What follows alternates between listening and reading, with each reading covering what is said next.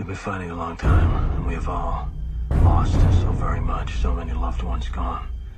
But you are not alone. There are pockets of resistance all around the planet. We are at the brink.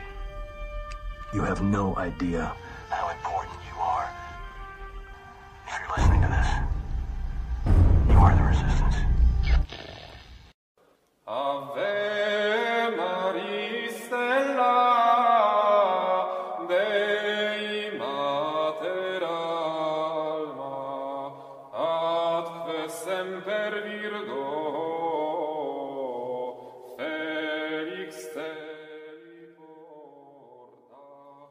Welcome everybody. Steve with Fidelity coming back with Aaron again from well Tradivox and other other projects. He may, if he wants to talk about those, he can as always.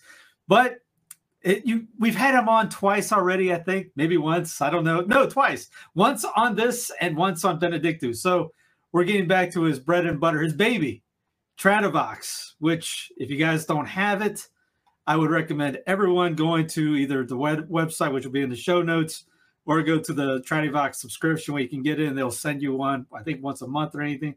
And because they have currently, and you see it over my shoulder here, over there, eight volumes, catechisms, which we dare we everyone knows we need more of to understand the faith. And there's more than one catechism, which is what Aaron's been pulling out for the last two years, three years, four years. So we're talking about volume three, but Aaron, how you doing? And uh, welcome back. And yeah, tell us a little bit more about what you've been doing the last uh, since we last talked. Sure thing. Well, appreciate being back, Steve. It's always good to chat with you. Um, golly, the Tradivox project, it's it's uh it's continuing, you know, full bore. We're we're in, as you said, eight volumes in print currently, uh, but we have see, we just submitted uh, the manuscripts for for 14. And listeners may already be aware this is so the, the general project is to kind of reclaim, remaster uh, just the best of the best catechisms uh, classically in English that are that are uh, in print. So a lot of this involves archival research, microfilm, etc., um, and then just cleaning and repolishing uh, graphics. In some cases, some of the catechisms have, uh, of course, gorgeous uh, old woodcuts or, or engravings and so on, and then um, and then republishing, as you mentioned. So there'll be between. It's looking like we'll land right around forty uh, catechisms total in the hardback collection, which will be a 20 volume uh, collection. So it's and I, I, see yours in the back there. See, I got I got some of mine stacked up in in here over my shoulder. So um, yes, there's eight in print currently, but uh, but yes, there's another another. They even have the original black cover. There it is. Yes. So and it's funny because some of that's uh well that's you know that's contraband now. I'm pretty sure. Yes. it's a limited edition. Yeah. So the original um, operation, we we had been, of course, the research side and, and, kind of the manuscript work side had been. This has been you know 10, 10 plus years, uh, but it wasn't until 2019 that. Uh, his Excellency Bishop Schneider, who's uh, Episcopal advisor for the whole project, he he kind of encouraged us to partner with a larger uh, publisher, just so that uh, more folks would know about the project and have access to it. We we kind of envisioned it as like a scholarly tool, you know, beginning that wouldn't have a whole lot of, of uh, lay lay folks uh, interested in. But um, but Bishop was very encouraging of that, which I'm grateful for because he, he was absolutely right. I mean, the minute that we kind of went public with, uh, especially with a partnership through the Sophia Institute Press, doing the kind of the fulfillment, the hardback binding. They did a great job, you know, with the gold foil and everything. And so, so they kind of understood the vision a little more, and um, we partnered with them so that they could take over all of the warehousing things while we focused on the research. And uh, and since that time, it is it's just been a huge uh, response, and I I am uh, still just floored by kind of the the write-ins that we get or, or feedback that we get on the project. Folks, you know, that they'll read a catechism from 100 years, 200, 3, 4, 500 years ago. Our oldest are going to be in the early 1200s. Uh, it's in volume six. And so, so spanning, you know, the better part of a millennium in, in English catechisms. Uh, and we're, we're just taking the highlights, you know, we're taking the best from that's available in English from the thousands of catechisms that have been produced uh, in uh, in the last several centuries. And so, when folks read these and they see this remarkable continuity of, of doctrine across time, but also space. I mean, we have texts that are coming from you know in every every known language um, that that we're kind of taking. Some of these are translations from you know the originals, and uh, it's it's amazing to just stack them up side by side. And that's really the the goal of the project is to demonstrate that continuity of faith uh, across time and space. Here's what if some has somebody said this to you? Why do I need to get 20 volumes of catechisms? Isn't one good enough? Why do I need uh Bellarmine and why do I need to read Turberville? Why do I need Slam Sandler? Why do I need Aquinas? Oh, if they all say the same thing, why do I need to study all this? It's true, and I, uh, I, I would be the first to say you don't need all of them. Uh, if, if by need you mean uh, to understand the basics of the faith and and be saved, you know, it's uh, the value of a project like this is for one as a study tool, as you mentioned. It there are certain aspects of the faith that are brought out by each of these authors that are totally unique to them. Uh, so one we're hoping to look at talking about today, you know, Challoner uh, so English bishop, really a hero of the faith, and he has this fascinating uh, take on the mysteries of faith through the lens of uh, the liturgy. One of the one of the catechisms. There's actually three different catechisms that he wrote in this volume, um, and so so that kind of perspective, you know, very uh, very much unique to him in that time. And then Aquinas, you know, folks are familiar with, of course, Peter Canisius and Pius X. We have these major saints that uh, have, have written catechisms, oftentimes more than one, you know, per author. So in terms of the study value, there's there's a that's really why we launched the project was being able to do this kind of com- compare contrast in terms of how this perennial content, the actual dogma, the doctrine, uh, and then how it's how it's presented, you know, time to time and uh, place to place. And that's what's really the, the value of a project like this is everybody finds their favorite. You know folks that uh, i was talking to somebody the other day that says yeah i'm pretty sure uh, Frassinetti now he's my favorite. You know they've been getting every volume as it comes. And and sophia built it out as a three month like a quarterly uh, subscription which was a great idea. Wish i'd thought of it. And uh, so so every three months there's just you know you it's a $25 charge comes every quarter and then you get a new volume of, of uh, classic catechisms. And somebody who is a subscriber pointed this out they got the latest one volume eight which is uh, italian catechisms really two of the greatest uh, italian catechisms. Pope st pius x which a lot of folks are still familiar with uh, kind of one of the best brief catechisms uh, really ever uh, composed pius x and then um, and then his his kind of his predecessor in many ways, uh, which was Venerable Frassinetti. Uh, folks may be familiar with that name from his sister, who is a canonized saint. Um, he himself is a venerable and was called uh, kind of the, the cure of of Italy uh, at his in his time. He was a, a, a very holy, very erudite uh, priest wrote a fantastic catechism himself. So anyway, so I was talking to somebody recently. They said, uh, you know, I've, I've been trying to keep tabs on all the catechisms. You know, they're all so great. And, but I've decided, you Frassinetti, I think he's my favorite. you know, so everybody, everybody kind of lands on their, uh, their, their go-to. You know, I, I, I, I still haven't revealed mine. But folks will ask what I recommend, and I'll do that. But I, yeah, I, I tend not to share the ones that I like the most. Uh, just because it, they're, they're, it's really not for everybody. You know, we we have one, for instance, there's one uh, catechism we will do in the 20 volume series. It has to be done. It's it's the French, the great Abbe Gaume, the Catechism of Perseverance, uh, which is massive. It's it's mm-hmm. it's just gigantic, and it's it's one of many uh, multi-volume catechisms that were produced, uh, especially in the last three centuries. And um, but we could only afford to, you know, do one of these in the hardback series, one of the multi-volume ones. So, uh, so we picked Gaume, who's who's kind of a lot of folks are familiar with him. Certainly in France, would be familiar with him, and uh, and he's he's really the milestone in terms of multi-volume catechisms. And so, uh, but then again, you know, you, you you can't come to just anybody and say, here, read this catechism. It's only you know 400 pages times times three or, or whatnot uh, so it really does it depends on what the uh, what the target audience is, you know, personal preference, and then the approach that each author takes, which is which is why in the series, in the print series, I should say, uh, we also give kind of a lengthy preface uh, mm-hmm. for each of these, explaining, you know, what uh, what the context was for the works that are in this particular volume, because most of the volumes have more than one catechism in them. Um, and then talking through, you know, what's what's some of the focal areas that this author takes, or or what's unique uh, kind of uh, mode of presentation that he gives to the truths of the faith here. So hoping to kind of give folks a, a, a sampling, you know, a way to to uh, kind of view each of the texts as they come out. And then volume 20 is really a standalone golden key to the whole series. That's that's just an index. Volume 20 is is a standalone index which references you know the full the full gamut, the other 19 volumes in the series.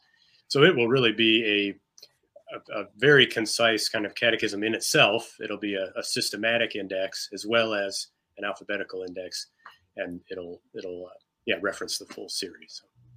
I'll give my answer as repetitio mater studiorum. If they're just re- repeating, the repetition is uh, the mother of all studies. So if you get one, even though it might say the same thing, it's still getting hardwired in your head. There's some catechisms for kids that are involved in this. Uh, the historical facts or the uh, context of the that you bring up in this, like the Bellarmine one or the Sandler one. It was just those. That's the coolest part, I think, of the whole project is who these people were, who, why were they writing it, who was the audience, where was it, and would you die if you had it in your possession?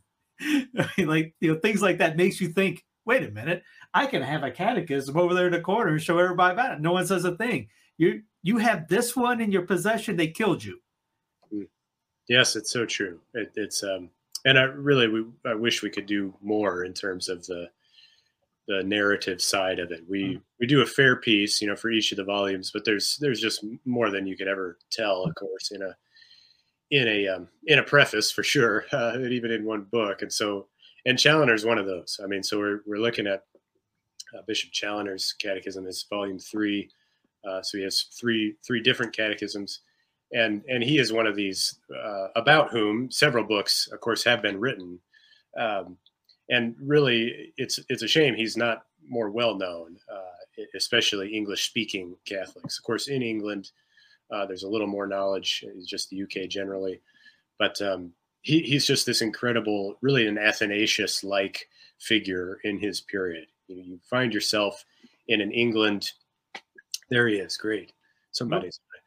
Um, he, he, shows up uh, on the scene when England is is really just kind of face down. English Catholicism is is uh, gone through now multiple generations of uh, civil liberty suspensions and suppression.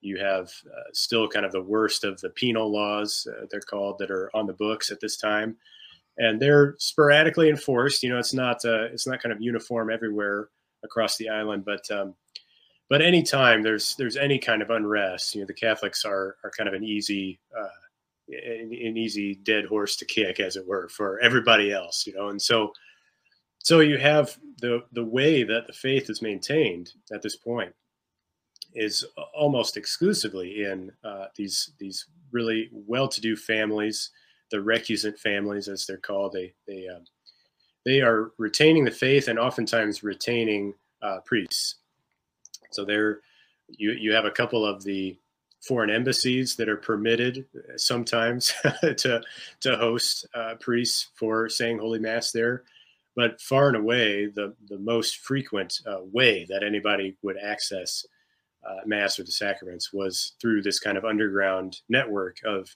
families that were in communication with each other, and then clergy that uh, that were also uh, obviously in communication, and so it's a it's just a dismal time by the time you hit uh, Bishop Challoner's period because there's just no end in sight. I mean, Queen Mary, there's this brief reprieve, you know, in the prior century, and um, and then it just seems like well, England is is lost to the face by the by the time that uh, Challoner gets there, you know, early 1700s, and his life spans almost the whole of that century, the 18th century, uh, and so you're you're seeing this massive sociocultural upheaval across Europe in that period, obviously French Revolution and everything else. Um, and in England, the, the, the church is just being rained on. You know, the monasteries and convents have been just suppressed. You know, across the across the country, uh, Catholics are underground. You know, they're they're seeking to evade civil law just to teach even their own children you know, the truths of the faith. I mean, you have you have laws on the books at that time for the discovery of a popish schoolmaster, you know, and and uh, and there were some very very nice uh, tidy fines available. Uh, not only I, I, saw the rewards that you posted; that was huge.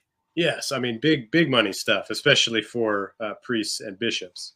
So the idea that you would find a a bishop, I think it's in the preface of it. Oh yes, so we've got the clergy, which would sometimes be hundred pounds sterling uh, I mean, 100 pounds sterling is you know 20 grand or plus for per incident. You know, so so you know that uh, neighbors down the street are hosting uh, uh Father George or Bishop Richards every every so often for mass, and you're looking at that 20 grand, thinking, yeah, you know, maybe somebody might just get informed about this, uh, and and I could see a little extra income stream for this uh, this fiscal year. You know, the, these are just very real, uh, very concrete dangers that the mm-hmm. faithful regularly encountered uh, at the time that Bishop Challoner comes on the scene. So it is, as you say, the catechisms are they're uh, they're dangerous. Uh, they're dangerous propaganda. They're contraband. Um, in fact, at Bellarmine's, you know, it was so Bellarmine's catechism, so volume two, uh, Tradivox series, we have Bellarmine, and um, at that time, you know, when that comes out, they actually created significant and distinct laws for the possession of what they just generally called a, a Bellarmine book. I mean, just mm-hmm. anything written by Bellarmine. He was such a known name uh, by that by that point in England that uh, you know he was he was public enemy. so so yeah, if you had a Bellarmine book, you know, or or any cat any of these popish catechisms, um, yeah, this was this was contraband and evidence to indict you in court. Yeah, I remember that. I mean, Ryan will talk to you and we'll talk about the English Reformation all the time. And I would love for him to incorporate Bellarmine into that because, yeah, just that idea of it's not a big book, it's just a, a couple, you know, it's almost like a penny catechism style in a sense. And yet, that was so influential that the people in England were ready to lock you up or kill you over that. It's it's utterly amazing the time period. I guess you could combine it to uh, compare it to maybe uh, Muslim lands. I guess uh, and the Catholics there now. Yes, I, I think so. And, uh, you know, we, we hope to avoid the, the pangs of censorship that were endured by our forebears. But I think, I think we're already seeing that in the postmodern West.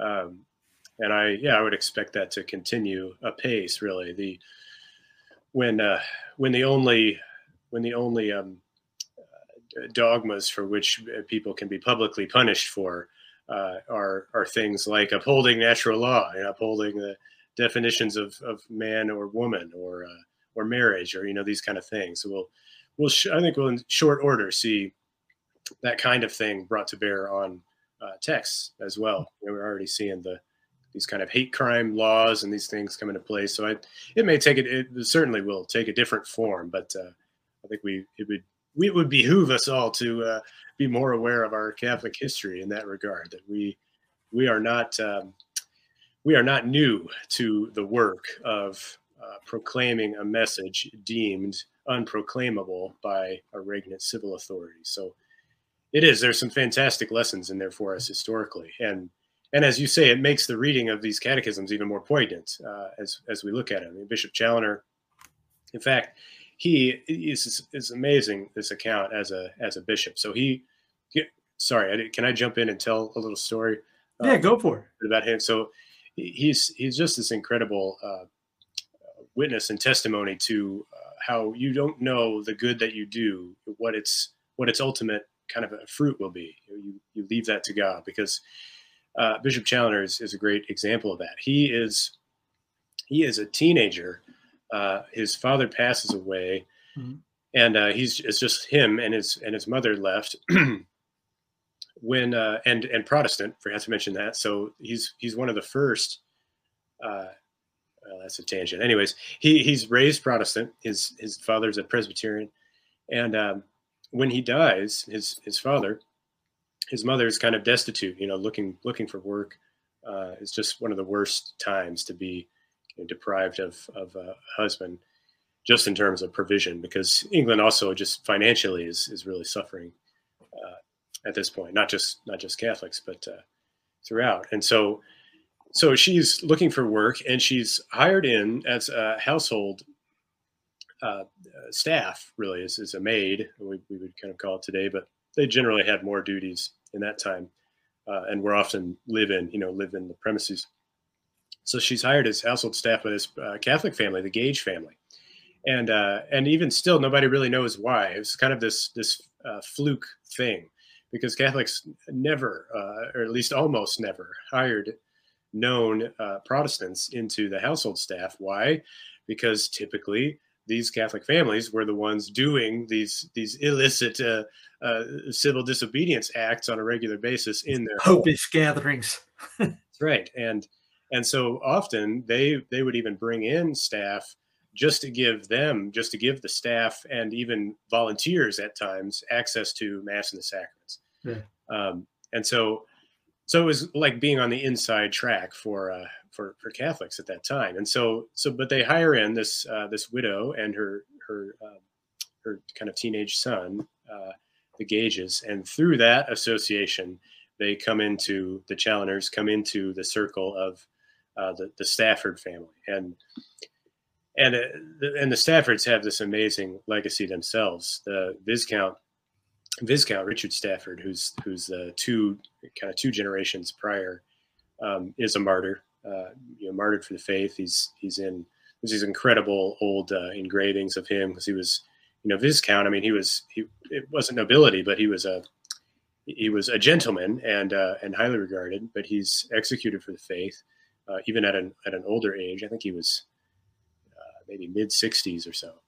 Um, so this kind of venerable uh, old gentleman who's killed for the faith in, in the early years of the uh, of the persecutions, and so they keep his memory alive. This this the Stafford family, um, you know, portraits of him. They they uh, they're of course convinced of his his sanctity and having suffered for the faith. It's it's very evident um, that that's the only charges he was brought upon, and so uh, so they ask they ask his intercession, you know, on a regular. They tell the stories of you know those who were there to see it, you know, even the, the grandchildren that are told the stories. And so, so here come the Challoners into the the uh, ambit of this Catholic family, and that's really where uh, Richard is is taught the faith. He starts to kind of inquire um, what's what's this whole uh, Catholic thing about, and you know, we we know that you you don't have the the true faith. You have these kind of popish superstitions and whatnot, but it's it's really kind of strange. And you know why why this, why that? You know these uh, relics. I mean, what's up with that? You know, so asking these questions because he's of course regularly in the they're um, exposed, you know, to these these uh, realities, and so uh, it's it's through that that the uh, the priest who's the the staff uh, the staff chaplain of the of the household, Father Gother, who himself is this incredible uh, story behind him. He's he's a, a controversialist. He, he's writing, he's publishing secretly, you know, out of the home and things. And so, uh, but he he it ends up is the the family chaplain at this time. And Father Gother is just receives this this inspiration uh, with regard to young Richard, and kind of takes him under his wing. You know, is uh, teaching him the doctrines and says um, you, you know you're you're called to this. This is this is your this is your birthright. Um, and i'm going to ensure that there's a, a, a, seminary fund available for you when you go to Douay, you know, Douay College, which is so at that time, your uh, your your listeners may know uh, Douay, or in England they Douay they call it, um, as in the the Douay Rheims Bible that many are familiar with that uh, term, is uh, is one of the great English colleges uh, tr- for training priests and then sending them back on what they call the English mission. Mm-hmm. And uh, and and Father Gother here at the at the Stafford family is telling young Challoner, you know, this is this. I, I think um, you're called to this. He he ends up receiving him into the church there and then says if you uh, uh, you know if you you discern that uh, that our Lord wants you to be a priest, I will you know I'll make all the arrangements that you can go to go overseas, go to Douay, and and come back a priest. And so um, so he does. I mean, it, and so just this fan, fascinating you know lesson of a little change of family associations. You know, the where the this Catholic family they they bring in you know a widow and her son. He ends up um, entering the church and ends up going off to Douay college for training as a priest. And and then as he returns it's this in, the incredible chapter opens of his his ministry his mission uh, on the back on the island after uh, returning a priest. Do we know why he wrote the catechisms? I'm trying i was trying to think that i mean i read the uh, preface and i don't remember but it, it talks about the three volume there's three texts in the book. Now the first volume uh, the cool part about that is the abridgment is there's a prayer at the end uh, that was, as you say, the final chapter contains an act of love of neighbor that is rendered all the more moving by its having been recited by Catholics on not a few English scaffolds of the day. And again, just think about the time. You see the photos behind me of the English martyrs uh, at the uh, the Carthusians. Uh, the second text, um, perhaps leading credence to the old Catholic tru- uh, truism, because of the heated persecution of the author. It's the mass that matters. And then if you read it, you get into the he gives a bunch of the prayers about I mean, like uh, baptism and uh, confession, and, he just it lays out everything that's supposed to be going on in it. It's really incredible how he pulled this off and did it uh, because of the attack on the paganism of popery. And uh, the third, the, the third volume, uh, the grounds of Catholic doctrine, published in 1732. Uh, said intended for poorly educated, faithful, or non-Catholic inquirers. Uh, so, what was was this? Do we know the motivation to start this uh, catechism series of his? Uh, yes, he he really landed in an England that was, uh, as we mentioned before, a, a persecuted church, but also one that had growing resources in terms of print um, I, I would love to see somebody do a book that's kind of a more uh, deep dive on really the, the history of print, just the print book uh, in England, especially in in kind of the, the Reformation period. most pe- people will focus, of course, on the content, like what's what's getting said, what's getting talked about. Um, but uh, just ancillarily in the research, we come across a lot more of kind of the details of, of what's happening. And at this point, you have uh, really more and more uh, presses available. That is like the, the physical engine for the production of a book. They're getting smaller. Um, they're getting more lightweight. They're getting more transportable.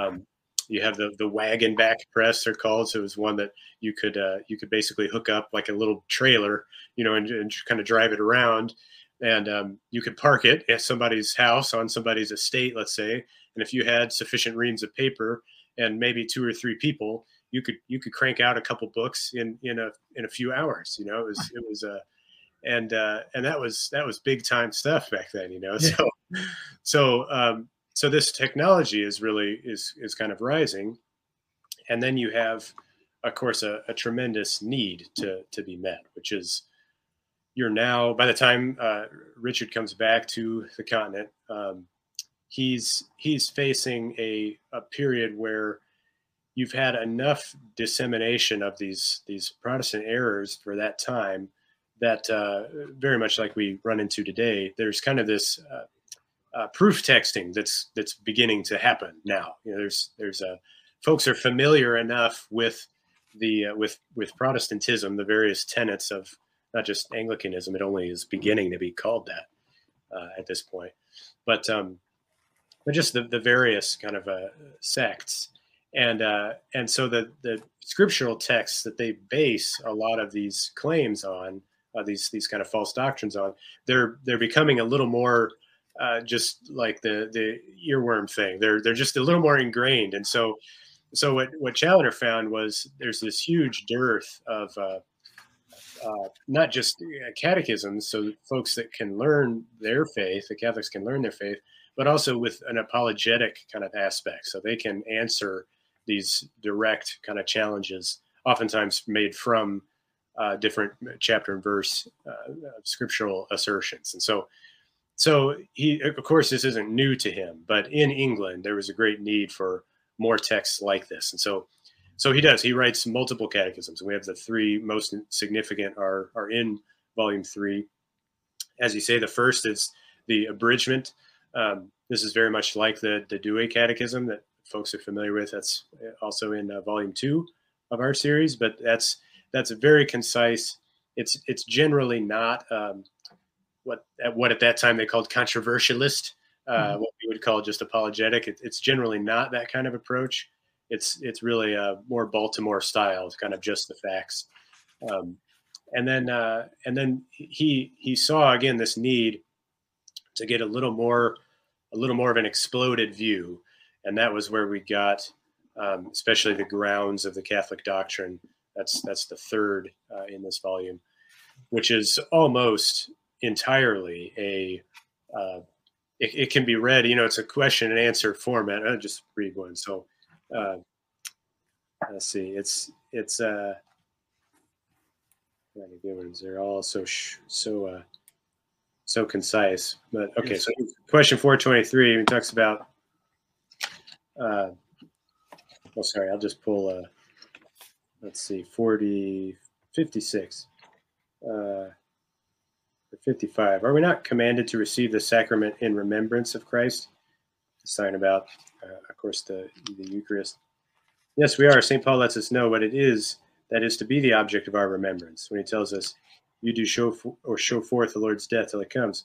This remembrance is not opposite to the real presence of Christ's body and blood. On the contrary, what better remembrance can there be than to receive under the sacramental veils the same body and blood in which he suffered for us? That, so that is to say, you know, he's he's setting up almost every Q and A is Protestants say this, mm-hmm. you know, we believe this. so they're uh, they're all structured like that, um, which is uh, yeah, it's just fantastic. You know, so section on on saints and angels. Do you have any reason to think the saints and angels have any knowledge of our addresses or petitions that are made to them? Yes, we have. First, and then goes through you know two pages of here's here's why the angels uh, hear and respond to our prayers. You know, all from Scripture, from reason, uh, from from tradition. So it's it's very um, it's an apologetic text, but it mm-hmm. is it is not designed to be uh, strictly kind of meeting arguments, but also giving a little more uh, context to a Catholic who might be kind of set on their heels by mm-hmm. some of this proof texting really that's going on at that point. No, yeah, it's a solid, as you said, apologetic. I was thinking the same thing. It's a solid little education apologetic resource, and and that's what basically what the whole book is is a catechism with apologetics with basic teaching which you can go with we mentioned families or I mentioned kids. You can go with the first 38 pages which the abridgment of christian doctrine.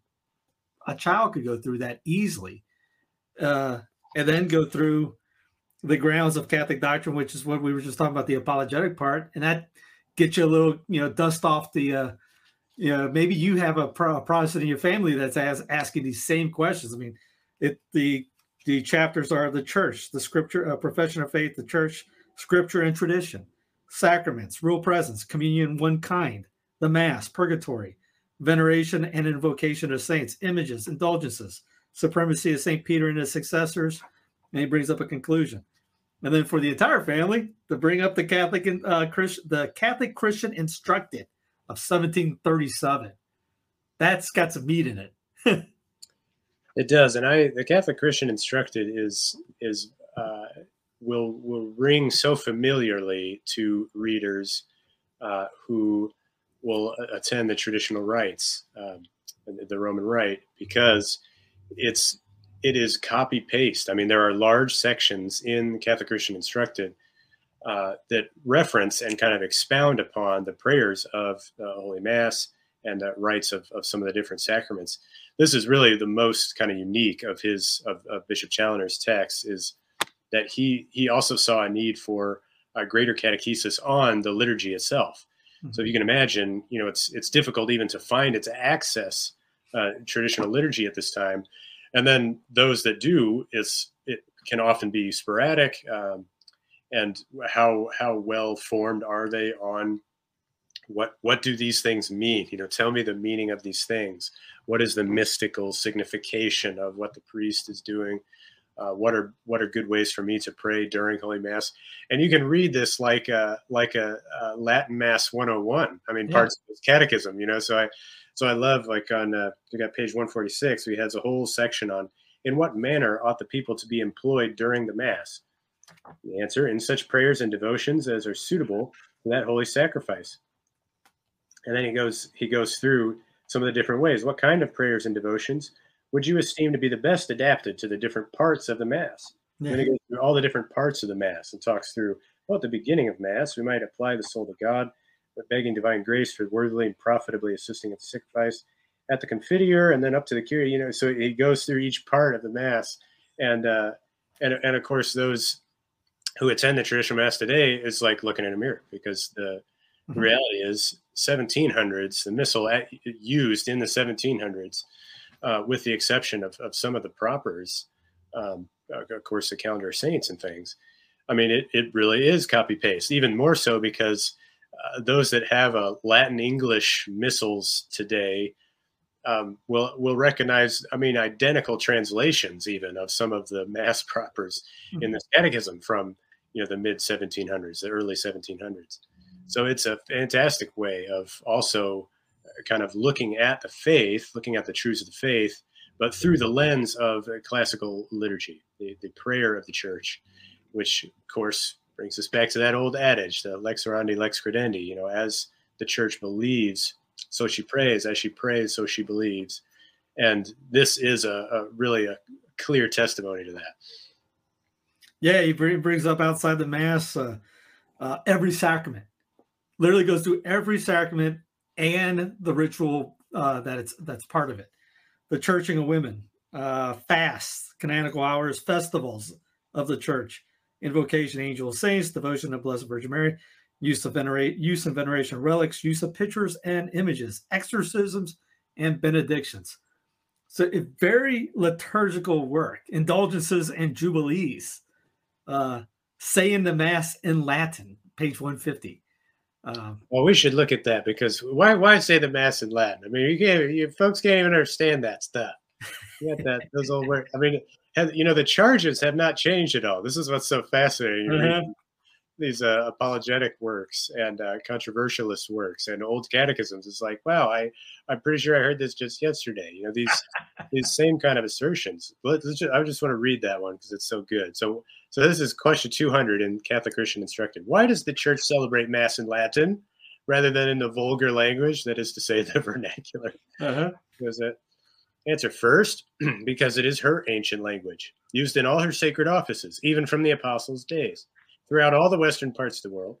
And therefore, the church, which hates novelty, desires to celebrate her liturgy in the same language as the saints have done for so many ages.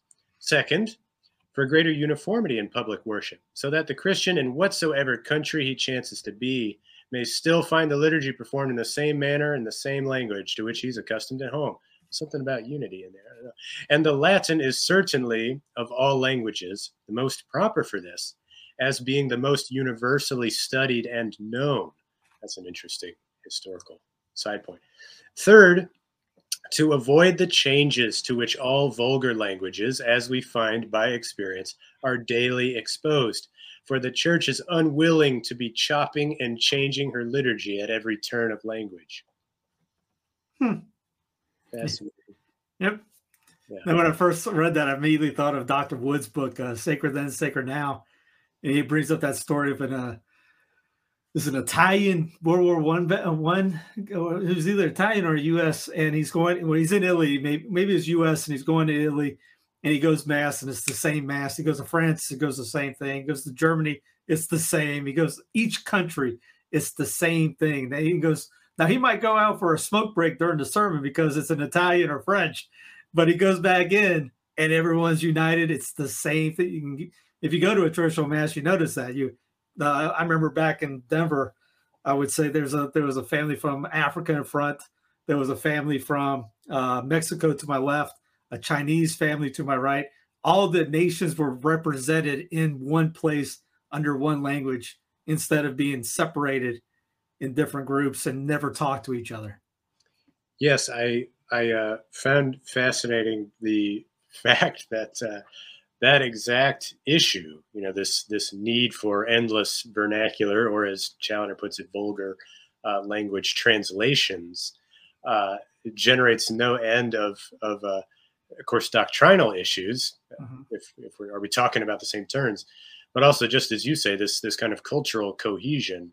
Uh, around the same thing, the same thing, and uh, and Challoner mentions that from a contemporary of his, that is to say, a Protestant contemporary of his, who's uh, Dr. Heylin. So he has this he has this excerpt that I I have to uh, read. So he says. Uh, as for Protestants, we learn from Dr. Heylin's History of the Reformation. So again, this is mm-hmm. this is a Protestant writing about uh, the emergence of uh, of the, uh, the revolts, the Protestant revolt. Dr. Heylin writes, quote, the Irish Parliament passed an act for uniformity of common prayer. That is to say, uh, the, uh, the, the new religion in its liturgical expression. They gave permission for saying the same in Latin, where the minister did not have the knowledge of the English tongue. But for translating it into Irish, the, the Gaelic, there was no care taken. The people therefore required by that statute, under severe penalties, to frequent their churches and be present at the reading of the English liturgy, which they understood no more than they do the Mass, the by which means, this continues Dr. Heylin, by which means we have furnished the papists with an excellent argument against ourselves for having the divine service celebrated in such a language as the people do not understand, right? so the whole uh, the whole issue at the time is like, well, now we, we the vernacular is the only thing that really is sensible, except everywhere else in the world where our vernacular isn't understood. Right? uh, yes, I. Uh, you know, just a few Sundays ago, you mentioned that your your experience. I had something very similar. We I was standing it was standing room only, one of these masses. I'm in the back, and uh, and I was next to a, a mother that was from Africa, and then um, and then another couple that came out, and afterwards, and she spoke barely any English. They were a Hispanic couple, um, I presume, Mexico or, or Honduras maybe, and uh, and he spoke a little more English, and she was looked so excited. It was her first. She she had. Uh, her first uh, traditional mass that she had attended that day, and um, and she's trying to kind of say, you know, in Spanish and some broken English, her experience, and the and the the uh, gentleman's kind of trying to half translate. Then she kept saying this word "foundación," which I, th- I thought was so profound. You know, she's she was saying like it seems like this foundation. Uh-huh. You know, she she was trying to kind of get at that uh, that really un- unrepeatable sense of of uh, the antiquity, you know, of the rite itself, because it is as um, uh, the old uh, Father Fortescue would say, you know, it's, it is the most venerable rite in, in Christendom. So it, it does, it speaks for itself. But I think I think readers of Challoner will find themselves in immediate good company when they get into his sections on the Mass, on the other sacraments, on explaining some of the ritual uh, significance for uh, communicating the truths of the faith because because it is folks folks kind of intuit this but uh, the the old rites are just shot through with with dogma i mean they're they just can't help themselves you know it's it's like uh, i can't remember who first said this i saw this somewhere they said um, uh, that uh, the the old uh, liturgies are dogma in motion or mm-hmm. like dogma set to music dogma set to poetry and it very much is that way um, not just in the texts of the, the actual prayers, the orations, and so on, um, but the gestures. I mean, the the whole uh, the, the whole uh, tapestry, really, of the traditional rites communicates truths of faith in a in a very profound way. I mean, a way that, um, in fact, Challoner himself. So he, I, I share another story about him. He, when he comes into the country, you know, he's he's committed to in his spare time uh, writing these these new texts for use uh, kind of on the ground, you know, in the trenches in uh, now Protestantized England. and um, but he's also receiving people into the church, as folks forget. I mean, there are there were converts in the midst of this incredible oppression of the mm-hmm. church, uh, just like there are anywhere that the church is oppressed. Folks are you know, blood of the martyrs, that whole thing um, is the seat of the church. And so, so he is also receiving people into the church. And there's one account of, I, I believe it, it's uh, the account itself, I believe, was given about an, an anonymous bishop, but it's pretty likely it was Challoner, where uh, this couple had been basically instructed in the truths of the faith through one of these catechisms discreted kind of in their pocket in the public square as they walk by. You know here's what you need to know and uh, you know put the the little abridgment in the pocket and they're they're kind of studying their way into the faith when there's there's hardly anybody there to hold their hand and and uh, bring them along you know teach them. All the all the teachers are in hiding and things you know so, so uh so they kind of study their way in. They they realize you know the truths of catholicism they want to convert um, they you know word somehow gets through the grapevine to a bishop somewhere. So there's somewhere there's a catholic bishop you know over here. We're not entirely sure where but uh but he knows that that we want we want in you know and uh they've kind of vetted us for a while make sure we're not spies and everything else. And uh and so then the one day they're told uh hey come to there's a, a pub uh kind of downtown I believe it's london. And um uh, kind of connected to it. There's a there's a house. You know, a lot of times they would have the the public house would be kind of a, a bar, and then also a, a, hotel, some some kind of a hostel type arrangements. Where, where folks could sleep over. We have there's some upper rooms above there, and so come to the attic room at such and such a day, you know, such and such time, and uh, and say this word to the first person at the door, you know. And so they come in and they give the password to somebody who's looking a little a little cross-eyed at them, and uh, okay, you know, so they go up the stairs and they come to the second person and, you know, oh, who are you? Oh, well, we're Mr. and Mrs. We're here to, to, uh, to see the bishop. And, oh, okay. Yeah. You know, so you come in there and there's this, then out from another side door shuffles this, this older gentleman, uh, kind of street clothes and, uh, and some people are, are trickling in and kind of taking seats and they realize as he goes to the back of the room and pulls hauls out this old chest and opens it and he's taking out vestments you know that have been hidden there. And uh and lighting candles and they say oh wow we're here. It's a mass it's a pontifical mass they they go to their first their first ever mass and it's a pontifical mass uh, presumably bishop challoner. And uh and he receives them into the church you know they they uh, afterwards they get the kind of the final catechesis and scrutiny and they're uh, you know, mm-hmm. they abjure their errors. They're received into the church. They're confirmed. I mean, so it's just amazing these accounts of uh, of uh, Bishop Challoner, just the heroism that he displayed in uh, carrying on the faith for decades. I mean, he again he lives he lives most of uh, the 18th century, and just sees uh, so much good work is is is gained at that time. Some of the the Catholic emancipation, those acts they're first really discussed towards the end of his life, and um, and he's doing more things, kind of kind of pushing the envelope in terms of civil law, where he's starting to do more gatherings with priests and even even um, ensuring that people know in in terms of the civil court that they know that it's happening, you know, and so things like this where he's he's uh, setting up orphanages, he's he's working to promote um, funding for uh, for different uh, Catholic apostolates and things just pushing it, just pushing it, pushing it his whole life, really.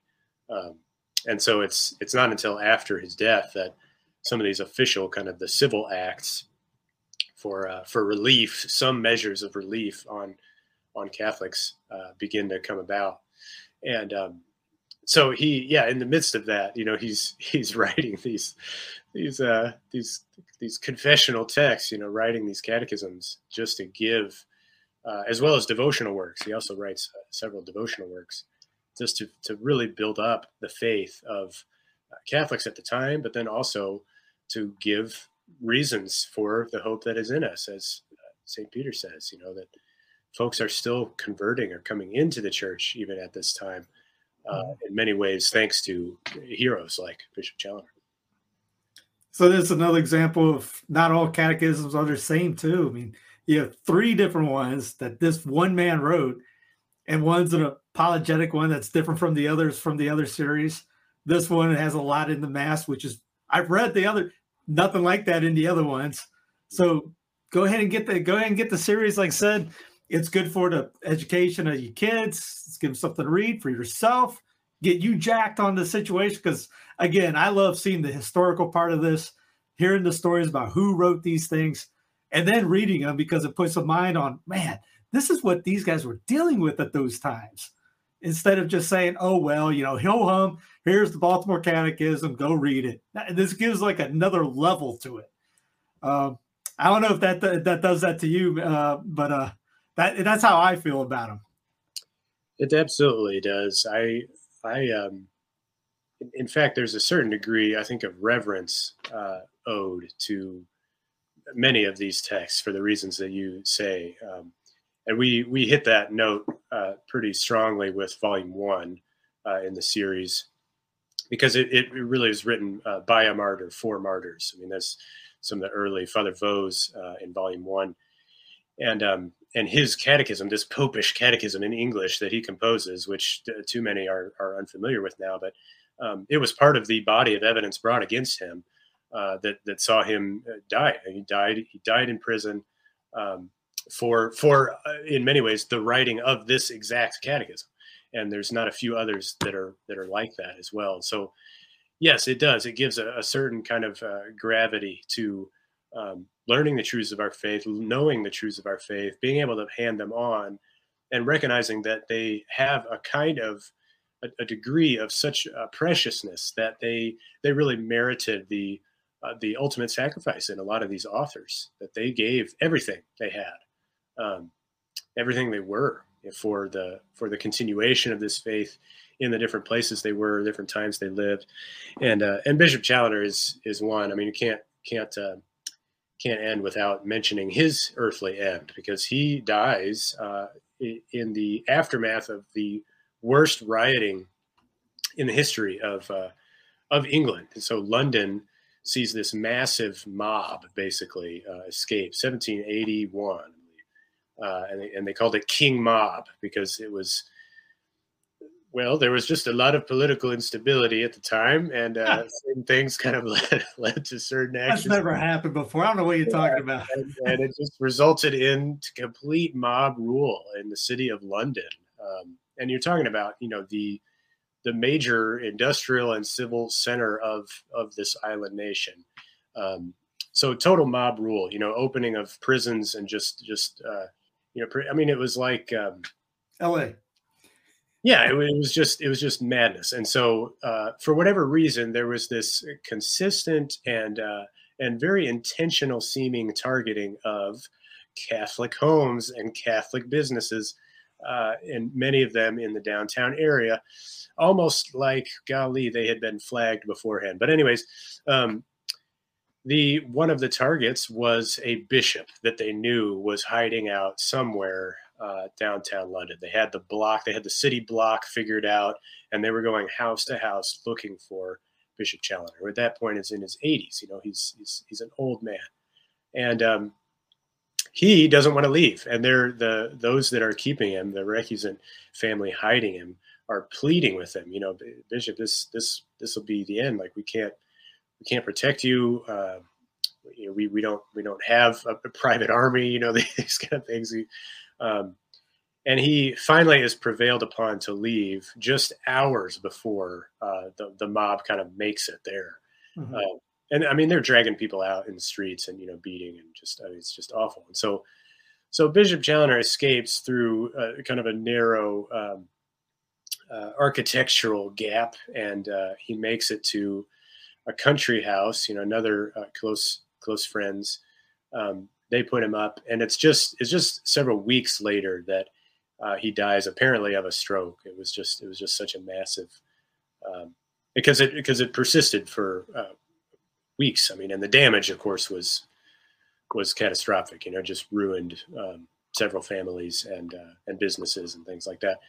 But um, but Bishop Challoner ends his days in uh, in the home of a friend. You know, presumably a stroke or a heart attack, and uh, and his last kind of acts are to point to this this breast pocket that he had uh, just a couple of of um, of dollars, you know, a couple of pounds uh, notes in for the poor, and you know, he he always had a great love uh, for those suffering poverty, especially those that were kind of uh, all of a sudden suffering poverty as a result of things like this giant uh, riot in London, where these Catholic families were just regularly they would be uh, the, the targets of, of this kind of mass violence, and so he's as he's kind of falling from the table. They were at dinner, it seems, and uh, and he's kind of gesturing to his pocket like this is for the poor, you know. And that's how he dies. I mean, you have this hero bishop who uh, who worked for the better part of a century, really, uh, to uphold the faith in England, to to pass it on, and uh, and his one of his um, he has the uh, Think Well on it is is one of them, and uh, the Garden of the Soul is another. That some of these are still in print, little devotional works to help kind of uh, also give subjects for meditation for the faithful. Because he, he, always had a focus on we have to know our faith, we have to be able to uh, communicate it to those that we are responsible for, you know, especially parents to children.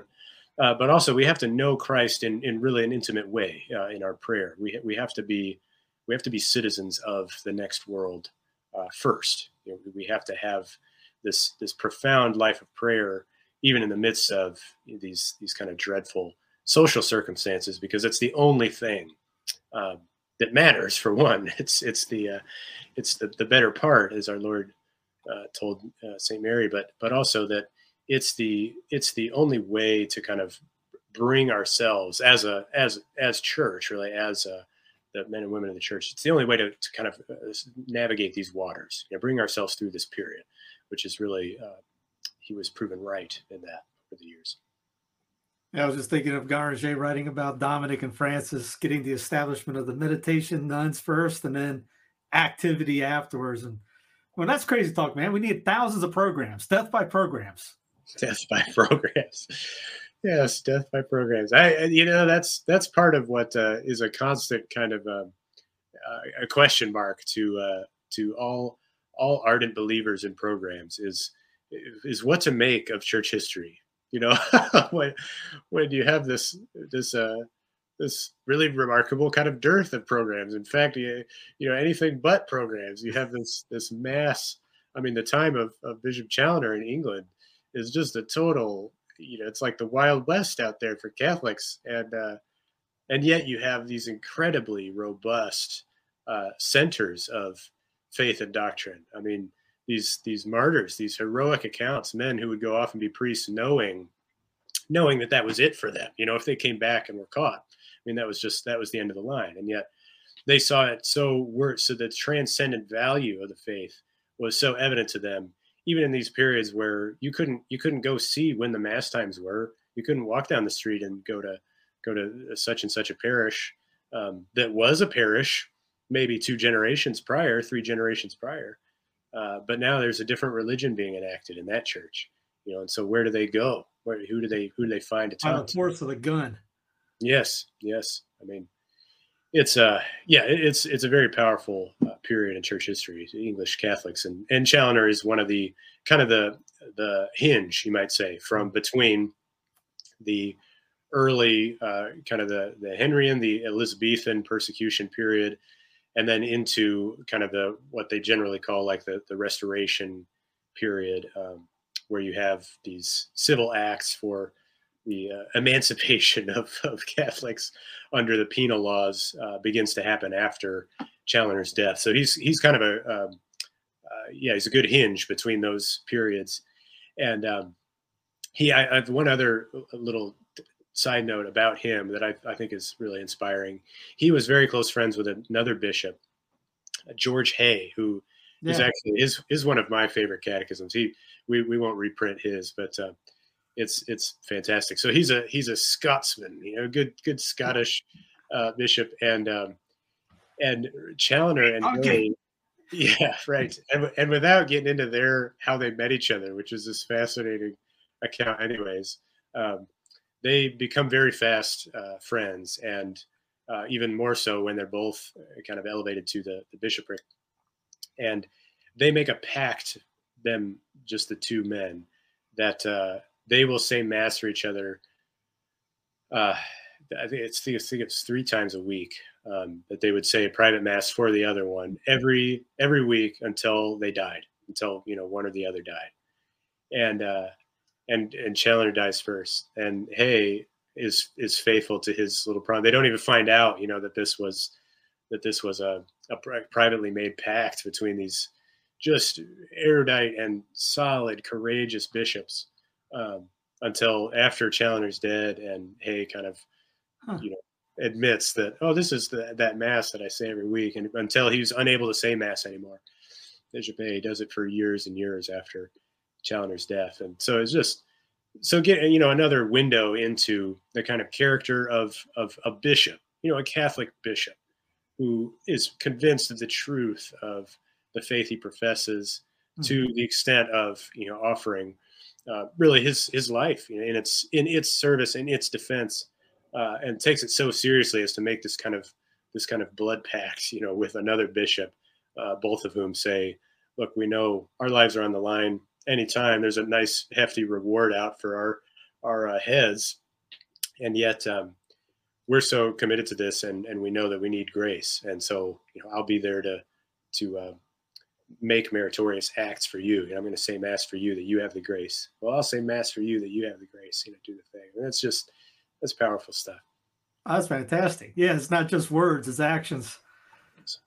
Um i know you're a man of many hats. Anything you want to plug uh boy well other than uh, other than this project um uh, well, of course, the Benedictus we talked about that. That's that's still that's still going strong. It's a fantastic resource. That's the the kind of monthly uh, companion text for just living a Catholic life. It has you know propers for the daily mass, but it also we pull from uh, the hours of lauds and vespers from the traditional breviary uh, for each day. We've got a meditation in there for each day, all from uh, classical, vetted, dead, uh, reliable authors. Um, as well as just all kinds of special sections in there for uh, living the Catholic faith in the home, you know, ways to grow in prayer, ways to uh, more effectively catechize, notes about the different major feasts in a month, all of this stuff. It's if anybody's familiar with the Magnificat resource, it's something similar. Uh, this is this is patterned on a, on a similar kind of frame, uh, but obviously it's keyed to uh, the Roman Rite, the um, the Latin Mass, the Latin Breviary, etc. So this is classical devotional content to build a traditional Catholic life around. So it's it's daily content. It comes out once a month. Um, we do the big art and culture and poetry, just all of that. Uh, it's it's it's excellent. I wish I wish uh, it had been around longer. So I have, I have the good fortune of of uh, being a, a major uh, force behind this as well. And it's um, we yeah we we continue to see we're past 10,000 subscribers now. It's it's not even well, you know, just this month. This month is year one, so we just finished the first year of a print publication uh, with with over 10,000 subscribers and, and adding. Um, so it is it's a uh, that's it's just a fantastic resource and that's pretty solid.